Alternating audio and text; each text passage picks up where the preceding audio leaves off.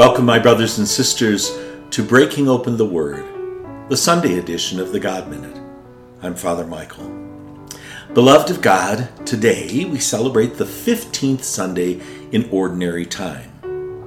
The Gospel that the Church chooses for us today is taken from the 10th chapter of Luke's Gospel.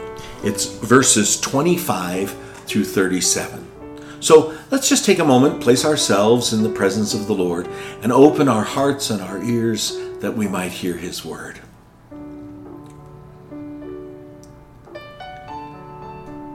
There was a scholar of the law who stood up to test Jesus and said, Teacher, what must I do to inherit eternal life? Jesus said to him, What is written in the law? How do you read it? He replied, You shall love the Lord your God with all your heart, with all your being, with all your strength, and with all your mind, and your neighbor as yourself. Jesus replied to him, You have answered correctly. Do this, and you will live. But because he wished to justify himself, he said to Jesus, And who is my neighbor? Jesus replied, A man fell victim to robbers as he went down from Jericho, or from Jerusalem to Jericho. They stripped and beat him and went off, leaving him half dead. A priest happened to be going down that road, but when he saw him, he passed by on the opposite side. Likewise, a Levite came to the place, and when he saw him, he passed by on the other side. But a Samaritan traveler who came upon him was moved with compassion at the sight. He approached the victim, poured oil and wine over his wounds, and bandaged them. Then he lifted him up on his own animal, took him to an inn, and cared for him. The next day he took out two silver coins and gave them to the innkeeper with these instructions Take care of him if you spend more than I have given you, I shall repay you on my way back. Now, which of the three, in your opinion, was neighbor to the robber's victim? The man answered, The one who treated him with mercy. Jesus said to him, Go and do likewise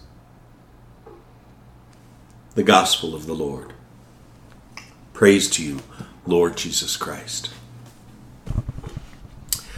Little Tim was in the garden filling a hole when his neighbor peered over the fence, interested in what the youngster was doing. He politely asked him, uh, What are you up to there, Tim? My goldfish died, replied Tim tearfully, without looking up. And I've just buried him. The neighbor said, That's an awfully big hole for a goldfish, isn't it, Tim? Tim patted down the last heap of earth and then replied, That's because he's still inside the stomach of your stupid cat. Sorry, I'm a dog lover. All right, so in the gospel today, one that's very familiar to all of us. A scribe asked Jesus a very basic religious question What should I do to inherit eternal life? In the answer to the question, Jesus directed the scribe's attention to sacred scripture. The scriptural answer is love God and express that love by loving your neighbor. However, to the scribe, the word neighbor meant another scribe or a Pharisee never a Gentile, and certainly not a Samaritan. Hence, the scribe insisted on clarification of the word neighbor. Now, in response, Jesus then tells this beautiful parable of the Good Samaritan that we're all familiar with. The parable clearly indicates that a neighbor is anyone who needs help. Thus, the correct approach is not to ask the question, Who is my neighbor? But rather to ask, Am I a good neighbor to others? we'll come back to that. First, let's talk about um, who the Samaritans were in the time of Jesus and why this parable of Jesus was so shocking when he told it. You see, we're told that Samaritans were not simply outcasts, they were the despised enemies of the Jews.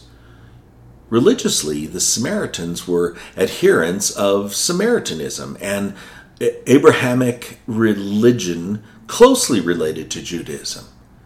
Based on the Samaritans' Torah, Samaritans assert their worship is the true religion of the ancient Israelites prior to the Babylonian exile, preserved by those who remained in the land of Israel, as opposed to Judaism, which they assert is a related but altered and amended religion brought back by those returning from exile.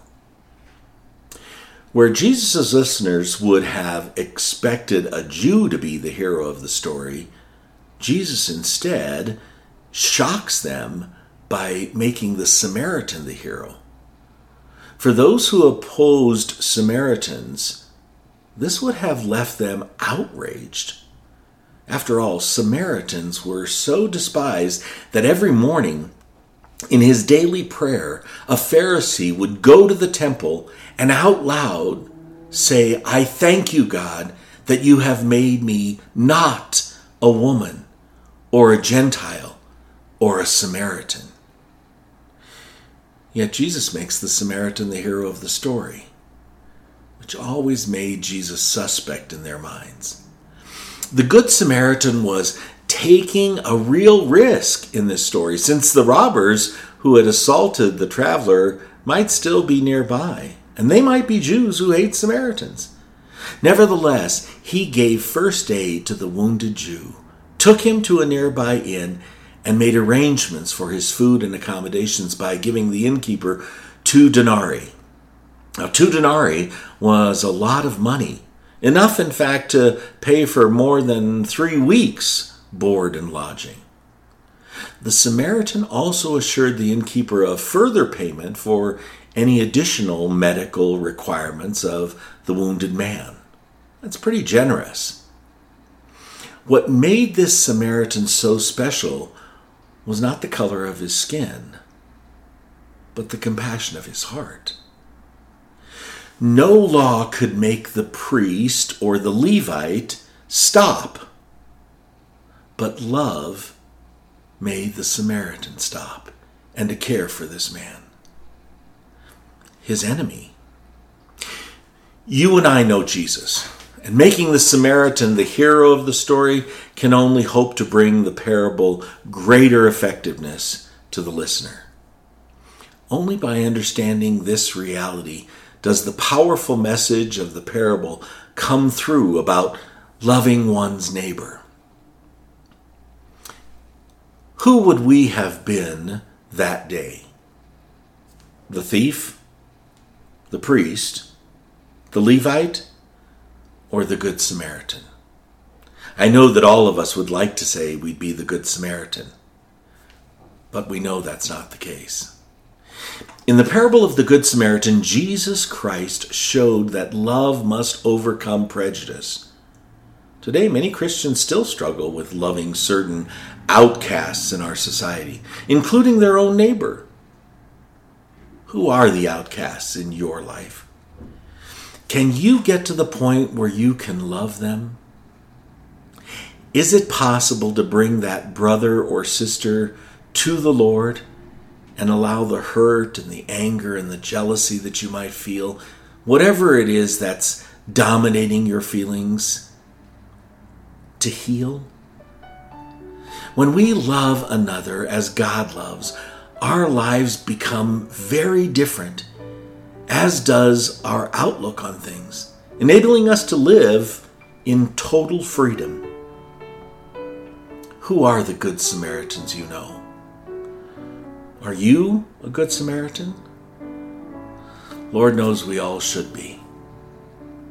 Let's ask the Lord today for the grace that we need so that now and forever we can be the Good Samaritans who love beyond all telling who care for our brothers and sisters, no matter their race, creed, color, or way of life, and who can truly have the heart of Jesus whenever we are in public or private. May Almighty God bless you, the Father, the Son, and the Holy Spirit. Brothers and sisters, do take good care of yourself and one another, and we'll see you tomorrow.